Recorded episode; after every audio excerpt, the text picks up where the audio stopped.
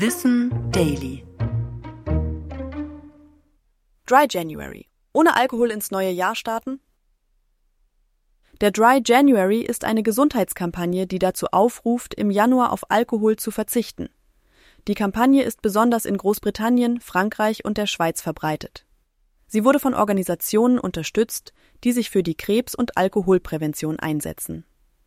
Die Kampagne verbreitete sich vor allem über Social-Media-Kanäle und hat sich seit ihrem Start in Großbritannien 2010 in anderen westlichen Ländern immer weiter etabliert.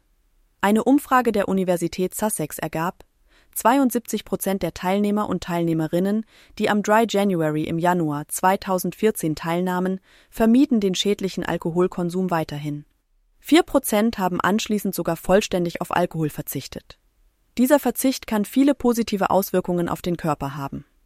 Es kann dazu beitragen, das Risiko von alkoholbedingten Gesundheitsproblemen zu verringern. Dazu gehören Leberzirrhose, bestimmten Krebsarten und Herz-Kreislauf-Erkrankungen. Außerdem kann es helfen, die Konzentration, geistige Fähigkeiten und den Schlaf zu verbessern. Das war Wissen Daily, produziert von mir, Anna Germeck, für Schönlein Media.